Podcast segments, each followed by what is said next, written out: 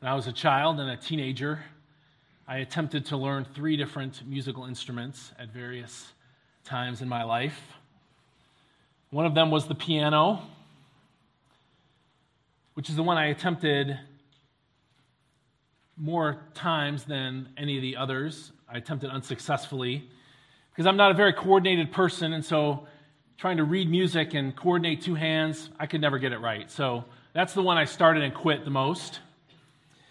I also uh, learned to play the trumpet, and that's the one that I played the longest and most successfully. It only has three valves, so that's very, very simple. I can handle that.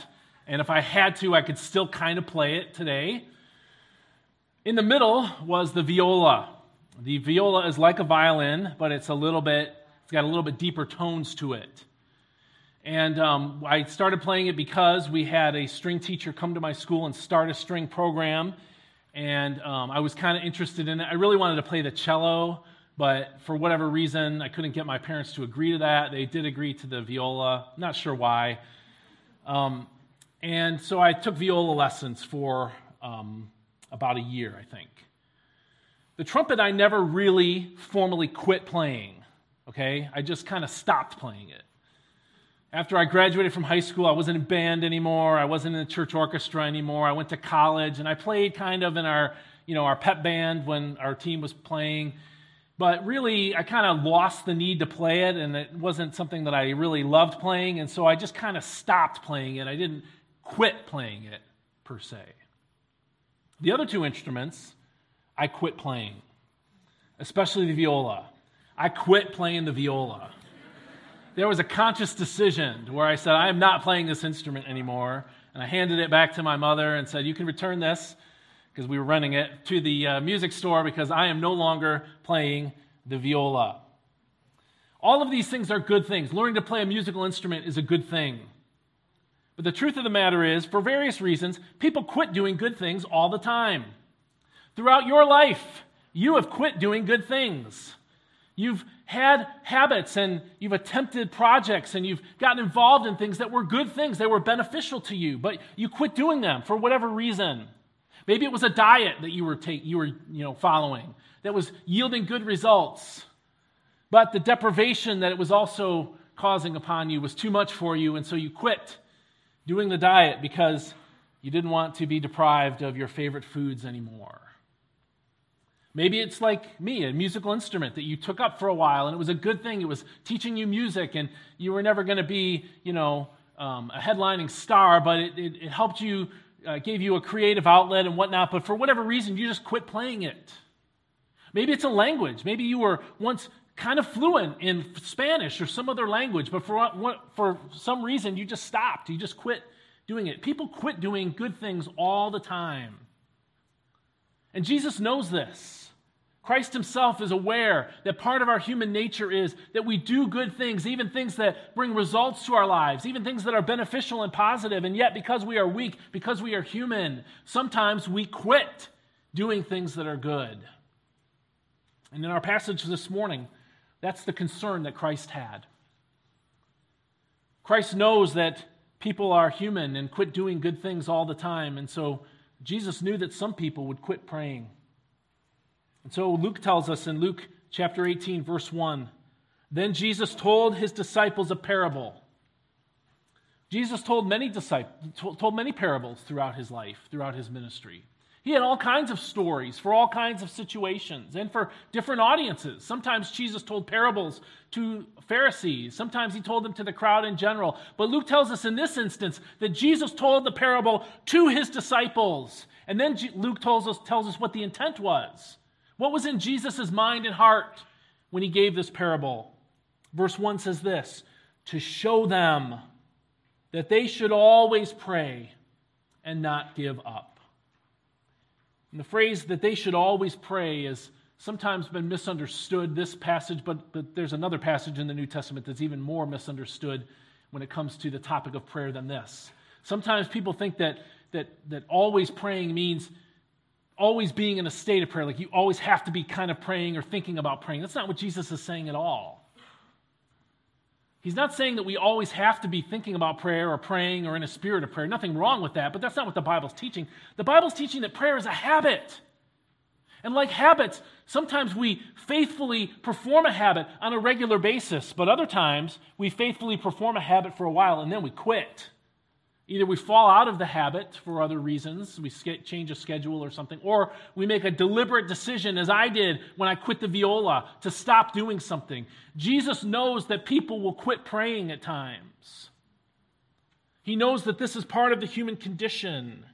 And he wanted to encourage his disciples and us. He wanted to, in the words of verse 1, to show us, to give us something visual, something that we can attach to emotionally and from the guts about why we shouldn't stop praying. Why, of all the things we may quit during our life, lifetime, things that are good to quit and things that are bad to quit, of all of them, we should not quit praying. That's what Jesus wants to tell us in this passage. People quit doing good things all the time. But as you know, not everybody quits doing good things. Some people persist when others quit.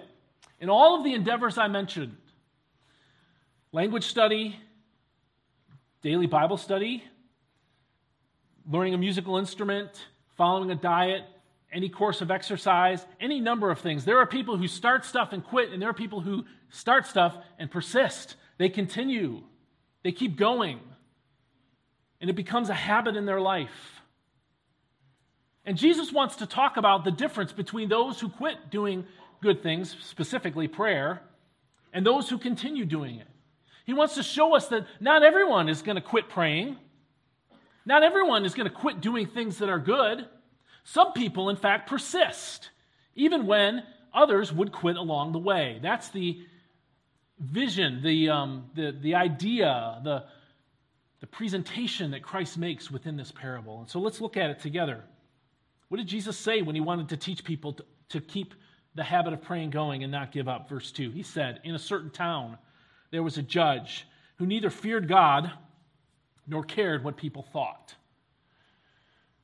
Now, this is drawing partially on an image that would have been familiar to the Jewish audience that Jesus lived among and ministered to.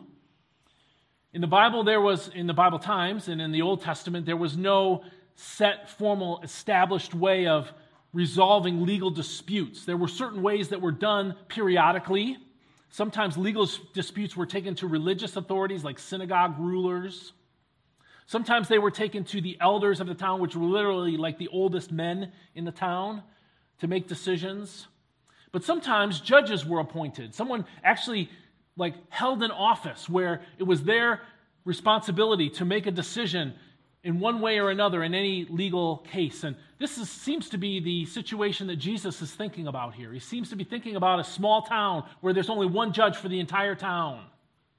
And this one judge, in a sense, has absolute autonomy and absolute power. He wasn't appointed by anyone and he wasn't elected by anyone. How he got to be judge, I have no idea. And there was no court above him to appeal to. And so this man has all the power in this little town. And the Bible tells us something about this man that's curious. It tells us that he's not um, normal in terms of what would be expected for someone in Jesus' culture and some, someone in Jesus' world. Jesus says about him at the end of verse 2 he neither fears God, that was extremely unusual. At least people claimed in Jesus' world to fear God, but this man didn't, Jesus said. But he also didn't fear people, he didn't care what they thought either. Here's a man who, in a sense, as much as humanly possible, lives on an island emotionally and ethically and in terms of his responsibilities. He is, in a sense, someone who can do whatever he wants.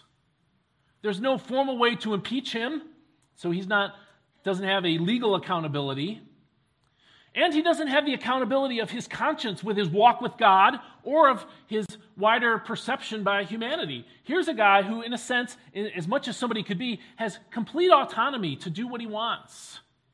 And so, what happens to this man? Verse 3 And there was a widow in that town now, in Jesus' world, widows were not at the bottom of the culture, but they certainly weren't at the top either. Jesus lived in a society that was very male oriented, very male dominated.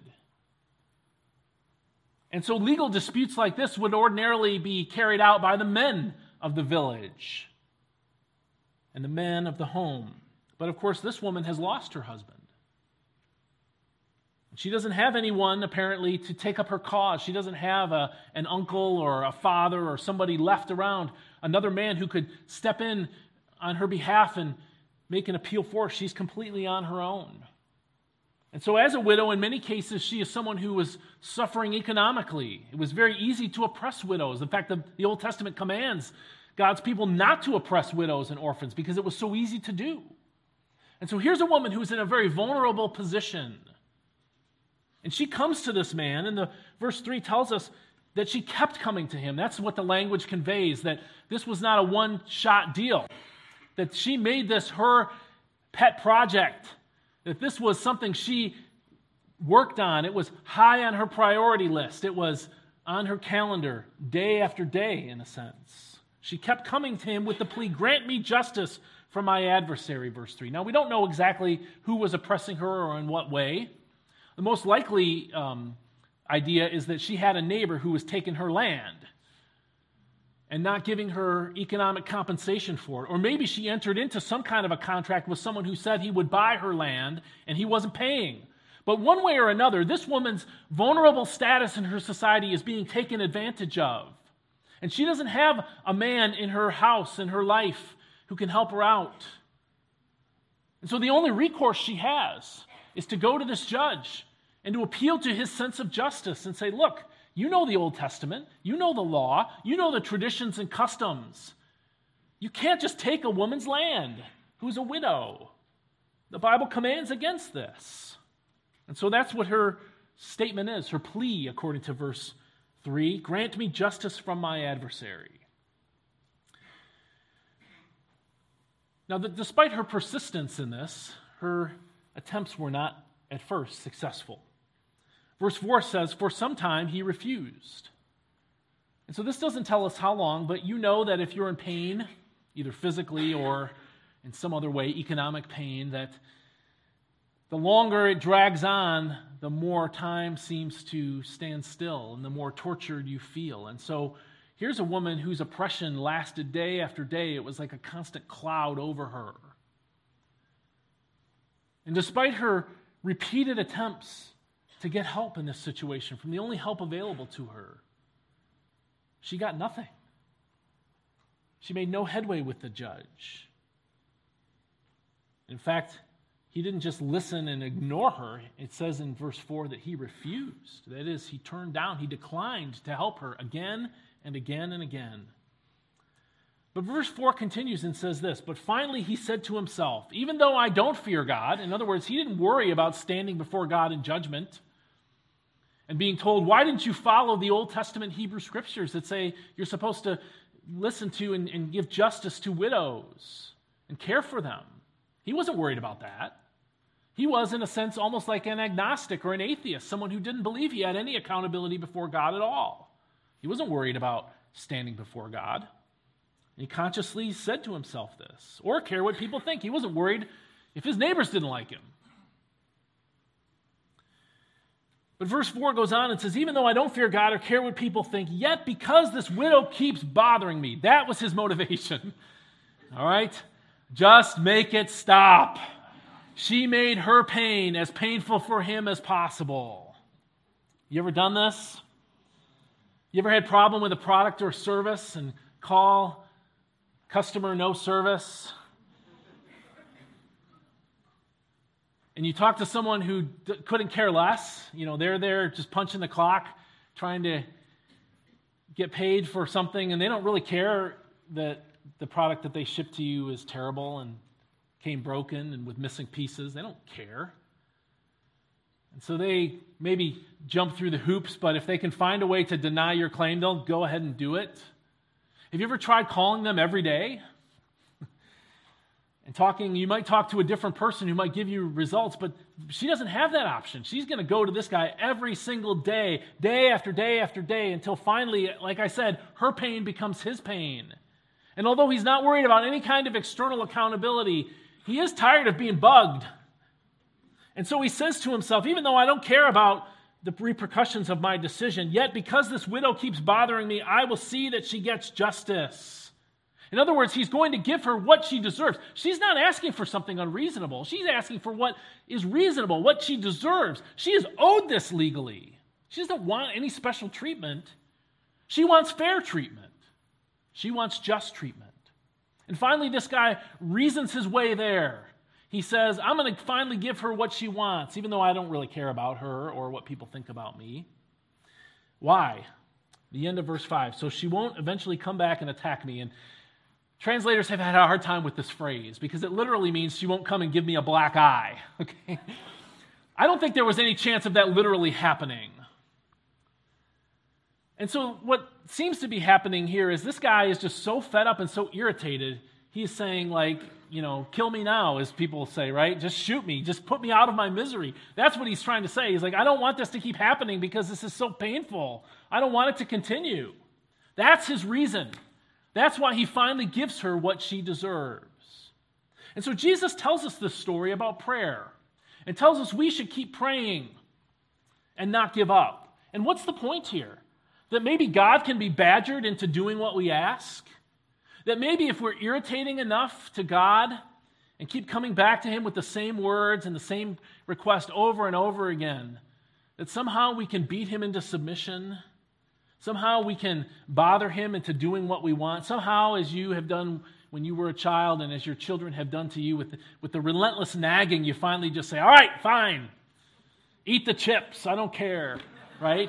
just to make the nagging go away. Is that what Jesus is telling us here about God? No, that's not what he's telling us here about God. His point is not how God parallels the judge, his point is about the persistence of the widow. People quit doing good things all the time. And part of the reason why we quit doing good things is we get discouraged by the lack of results. Have you ever been on a diet and gained weight? then you know what I'm talking about. Sometimes we get discouraged by the lack of results that come our way. And so we quit doing things that are good, that we know to be good, because we get discouraged about the results. And so, what gives someone the persistence? Why do some people keep doing things that are good even though it's annoying and painful and inconvenient? even though it is something that is not yielding them the results, and that after being refused, at least in this instance, so many times, I'm sure she thought, this guy's never going to cave. What is the difference between those who persist doing things that are good and those who don't? Well, there may be many reasons, but one of the main ones is this a strong need. When your need is strong enough, you will persist when others quit. Why did this woman keep bothering the guy? Because she had no other recourse. What choice did she have other than to keep being victimized by this person? And so, because those were her choices badger this guy into submission, hopefully, or just keep being a victim of someone's oppression she did the only thing that she could do. She made the only decision that could possibly lead to a better result. Her need was strong enough, so she persisted when others quit. And that's the point of the story that we are to take away. As Jesus applies this in a moment, we're going to see that what he's going to really tell us is we need to understand that we have, as the disciples of Jesus, a strong need for his help, for his assistance in our lives. And he said, if you really understood who God is and the power he has to work good in your life, if you really understood your desperate need and how, to paraphrase or actually quote what Jesus said in another context without me, you can do nothing. If we really realized how much we are dependent on the power of God, it would change our praying. Specifically, we would be more persistent in prayer than we are. When your need is strong enough, you will persist when others quit. And if you've ever broken through the barriers, in any area of your life, the, area, the barriers that cause other people to quit, the discouragement that would easily sink your good habit. If you've ever broken through that and continued and gotten results, it's because your why was strong enough. Your need was compelling enough. And if your need is strong enough, you will persist when others quit. And so, what happens to the persistence, the, the persistent? What happens to the person who persists? Well, the answer is not always do they succeed. I mean, you and I have, have experienced this. Sometimes a person may persist at something for the entirety of their life and it may not work out for them. It happens. But more often than not, something else happens, and that is this some who persist succeed. What happens to those who persist? Some of them succeed. But here's the downside, or here's the other side everyone who quits will fail. You see, if you quit asking, then you're guaranteed failure. If you quit practicing your instrument and playing it, then you will no longer be someone who plays the instrument.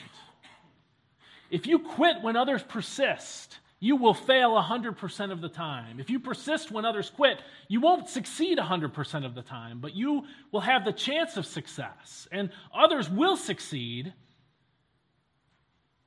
a much, at a much higher percentage than the 100% of people who fail because they have quit. That's the lesson of verse 5.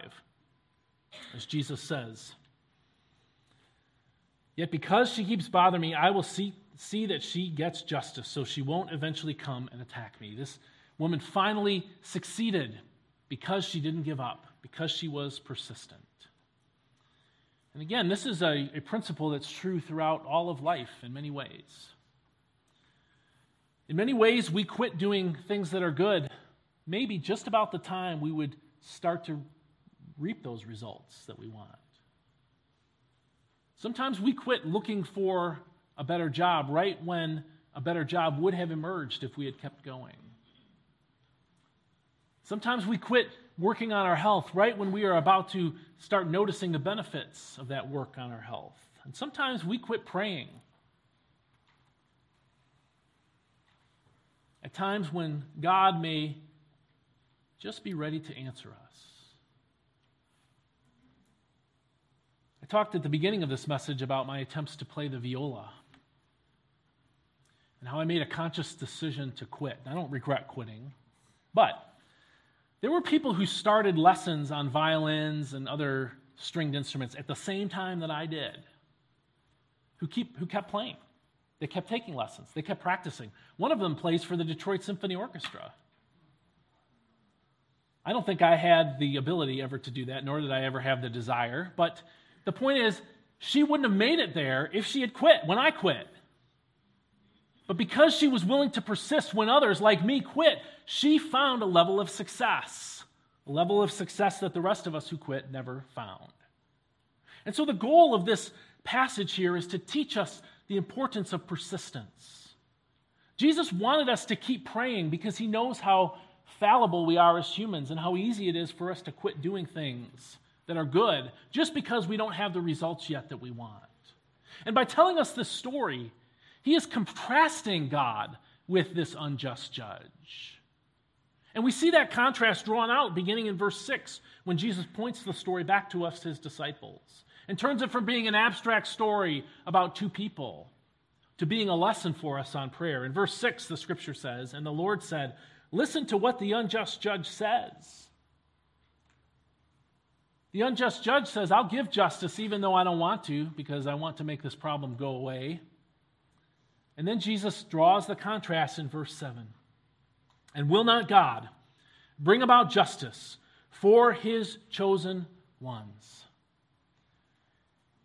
You see, when God's disciples pray in Jesus' name, when we come to the Lord for help in prayer, we are not just like an, a random widow, unrelated to and uncared about by an unjust judge.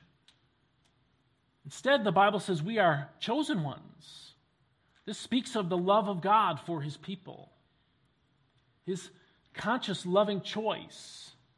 And Jesus has already taught us on prayer in the gospel according to Luke. And he's told us that when we come to God, we come to him as a loving father who, like all loving parents, loves to give good, give good gifts to his children.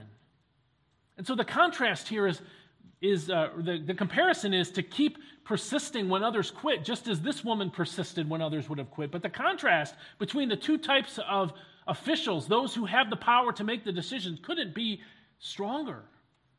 The unjust judge doesn't care about anybody. God cares dearly about his chosen ones. So Jesus is saying, I know that prayer feels futile at times. I know that talking to God sounds, seems like hammering on a door that's locked and dead bolted and it's got one of those bars behind it on the other side and there's nobody in there anyway. That's sometimes what our prayer life feels like, right? Jesus says, keep, ask, keep knocking, keep seeking. And sometimes we pray and pray and pray and it seems like God isn't even listening at all. But Jesus is saying, look past your frustrations in prayer and see the vision of God who loves his chosen ones, who loves his children, and is growing you in the process of your persistence, teaching you what it means to be a disciple through the frustrations that you have in your prayers, and making you into someone who is stronger in your faith as you continue to pray and wait for God's help. But notice how Jesus phrases the desire for help. In verse 7, he says, And will not God bring about justice for his chosen ones who keep crying, who will cry out to him day and night?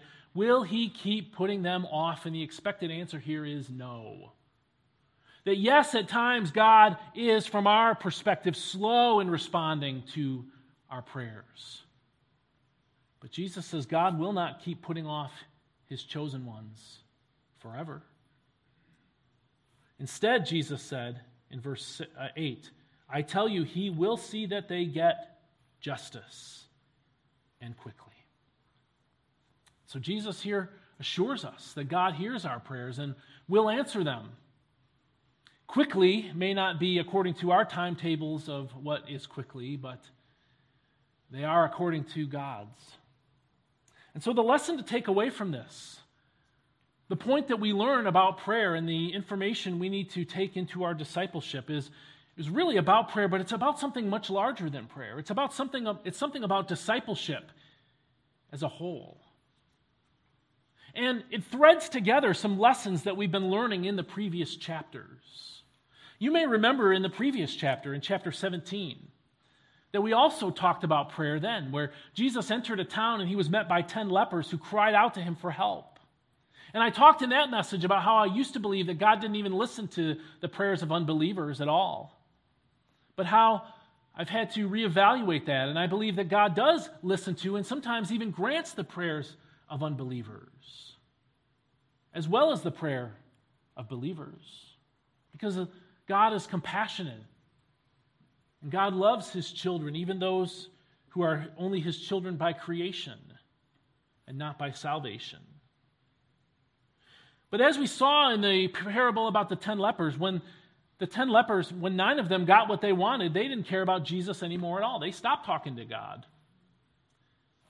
And I think that's the, the lesson here is Jesus is not only teaching us about the importance of persistence in prayer, but he's also making a separation, he's making a distinction between the world at large, which does pray for things, which does come to God, which does do what is good in the sense of bringing petitions before God, but they don't do it persistently because they are not people who are genuine followers of Jesus Christ. Jesus here is teaching us a larger point about what we call the doctrine of the perseverance of the saints.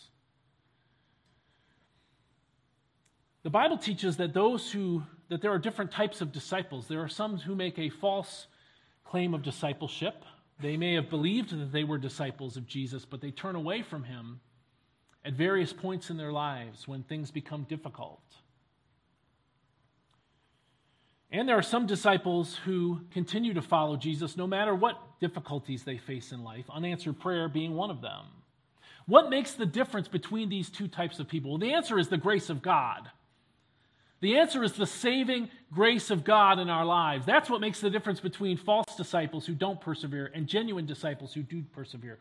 But the evidence of God's grace is shown in our perseverance. That is, we don't give up following Jesus. We don't stop doing things that are good. We don't stop praying just because God doesn't answer us immediately. And so, the point to take away from this passage, the big idea for this message is this Followers of Jesus persist in prayer when others quit. All kinds of people around the world pray to God. They pray to the genuine God, the true God, even people who don't know Him. But those who don't know Him quit. They quit when they get what they want from God, or they quit when they don't get what they want from God because they don't have genuine faith in God. They don't have saving faith in God. They don't have the kind of faith that persists.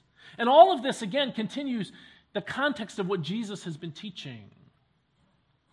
Jesus has just been talking about judgment, if you were, were here and, and heard last week's message.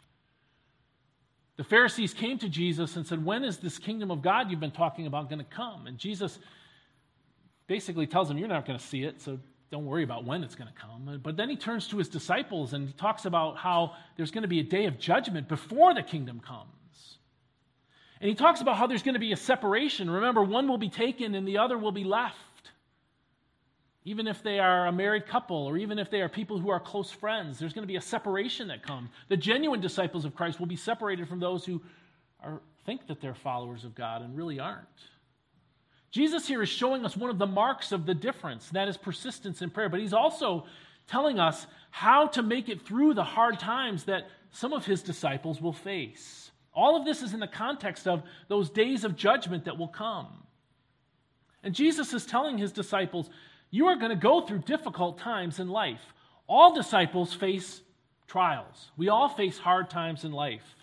Living in this world, life in this world is difficult, it's painful, and it's unjust. And that's really the, the center point of this passage. Sometimes people do things to us that are unfair, they are not right, they are unjust. They oppress us in multiple ways, sometimes because of our faith in Christ, sometimes because of the way that we live because of our faith in Christ. And the disciples of Jesus, some of Jesus' disciples, will face this directly. Some of them will go through times of extreme persecution. And Jesus said in, in chapter 17, to the disciples, the, the day's coming when you will long for one of the days of the Lord. What does that mean? It means you'll be so oppressed that you'll be asking and crying out for Jesus to return. Because only Jesus returning is what's going to give us ultimately, ultimate relief from the injustice and the problems of this life. And so, this life in this world is difficult, painful, and unjust. And the solution to that is the kingdom of God. The kingdom of God, when it comes, is the ultimate answer to every prayer that we have. And this is why Jesus taught us in his Lord's Prayer, what we call the Lord's Prayer. What is the first petition out of our mouths? Your kingdom come. God's kingdom coming is the ultimate answer to every one of your prayers. Every pain that you cry out to God for, every bit of injustice, every bit of oppression, all of it will be solved when the kingdom of God comes. And prayer is the mechanism that God gave to us to cope with the problems of this life until the kingdom comes. I think that's what Jesus is trying to teach us in verse 7 when he says, Will not God bring about justice for his chosen ones who cry out to him day and night? Will he keep putting them off?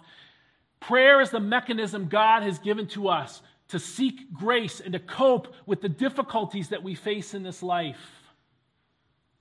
But here's the problem that we have in prayer. When we go to God in prayer, we want answers for now. We want problems to get solved now. In other words, we want this world to be made better. God wants to replace this world with a better one, a perfect one. And some of the frustrations that we have in prayer are we want the kingdom benefits now before the kingdom has arrived. We want a perfect world without the perfect king reigning over it.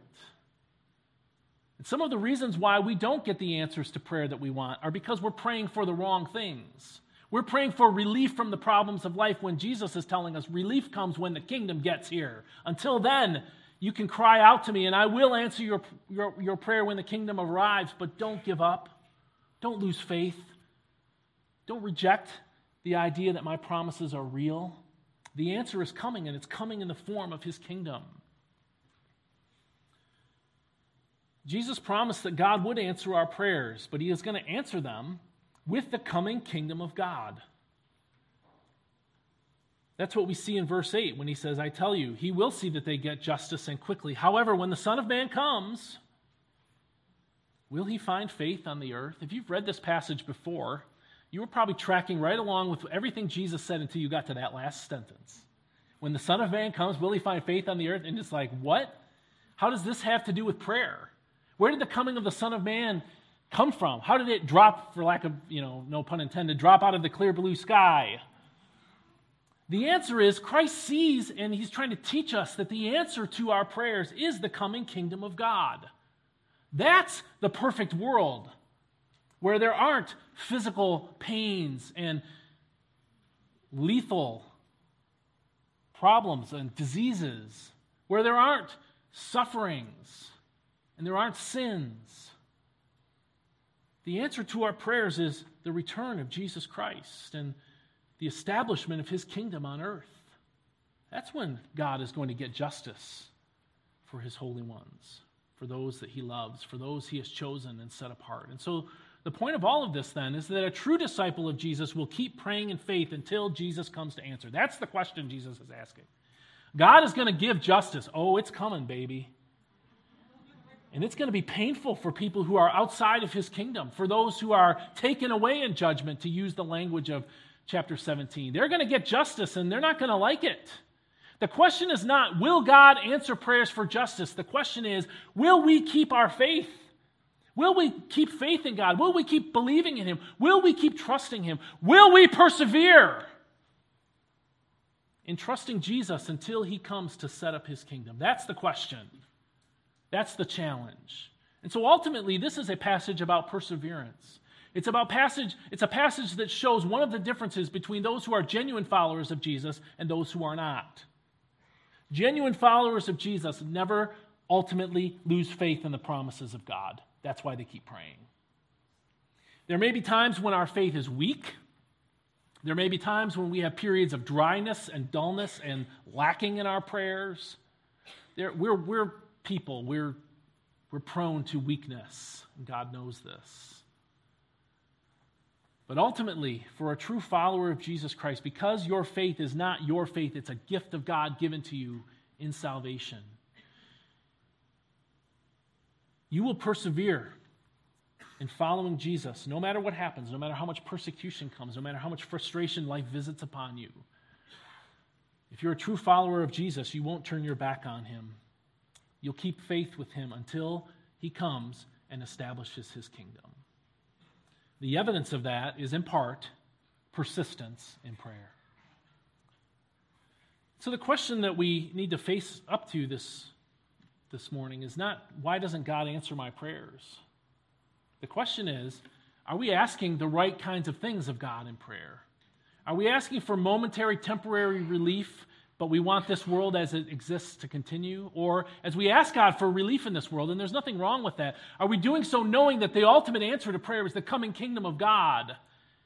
Then the perfection of life will be here, and all of the problems of life will go away. See, people pro- stop praying when they lose faith. But genuine believers, true believers, never lose faith. And so we will keep praying. This is the encouragement that Christ brought to us. Followers of Jesus persist in prayer when others quit. And so let me ask you about your prayer life. Are you someone who persists in praying for things even when it seems like God is an unjust judge who's not listening? Or do you give up? Are you someone who's focused your prayer life on things out of this life and never saying, Your kingdom come, never realizing that Christ is the answer to all of your prayers? Are you the kind of person who has put your trust in Jesus Christ, but you've done it conditionally? You've said, I'll trust you, Jesus, but I'm expecting these things to happen and they're all good? Or are you someone who's taken Jesus as he is and say, You are the king, and you're my redeemer, and everything I have is because of you? You've saved me from my sins, and I'll follow you no matter what until the day your kingdom comes. If you've come here this morning and you're not a Christian, let me invite you to receive the grace of God in Jesus Christ. God has done what only He could do to save you from your sins, and that is He has entered the human race in the, point, in the person of Jesus Christ. And He suffered and died more than you'll ever suffer in your life. And He did it not for Himself, but for your sins as your substitute. God's offer to you is will you receive the free gift of salvation through my Son, Jesus Christ. If you're not a Christian this morning, that's where your walk with God begins. That's where you start on this path to being a follower of Jesus. Receive the free gift of salvation in Christ. If you are a Christian, does your prayer life need a boost? Do you need some encouragement because you're feeling discouraged about the lack of results in your prayer life? Take what Christ has said, take it to heart. Be reassured by his promise, but be sure to align your praying with his kingdom cause because that's what God cares about more than anything else. Followers of Jesus persist in prayer when others quit.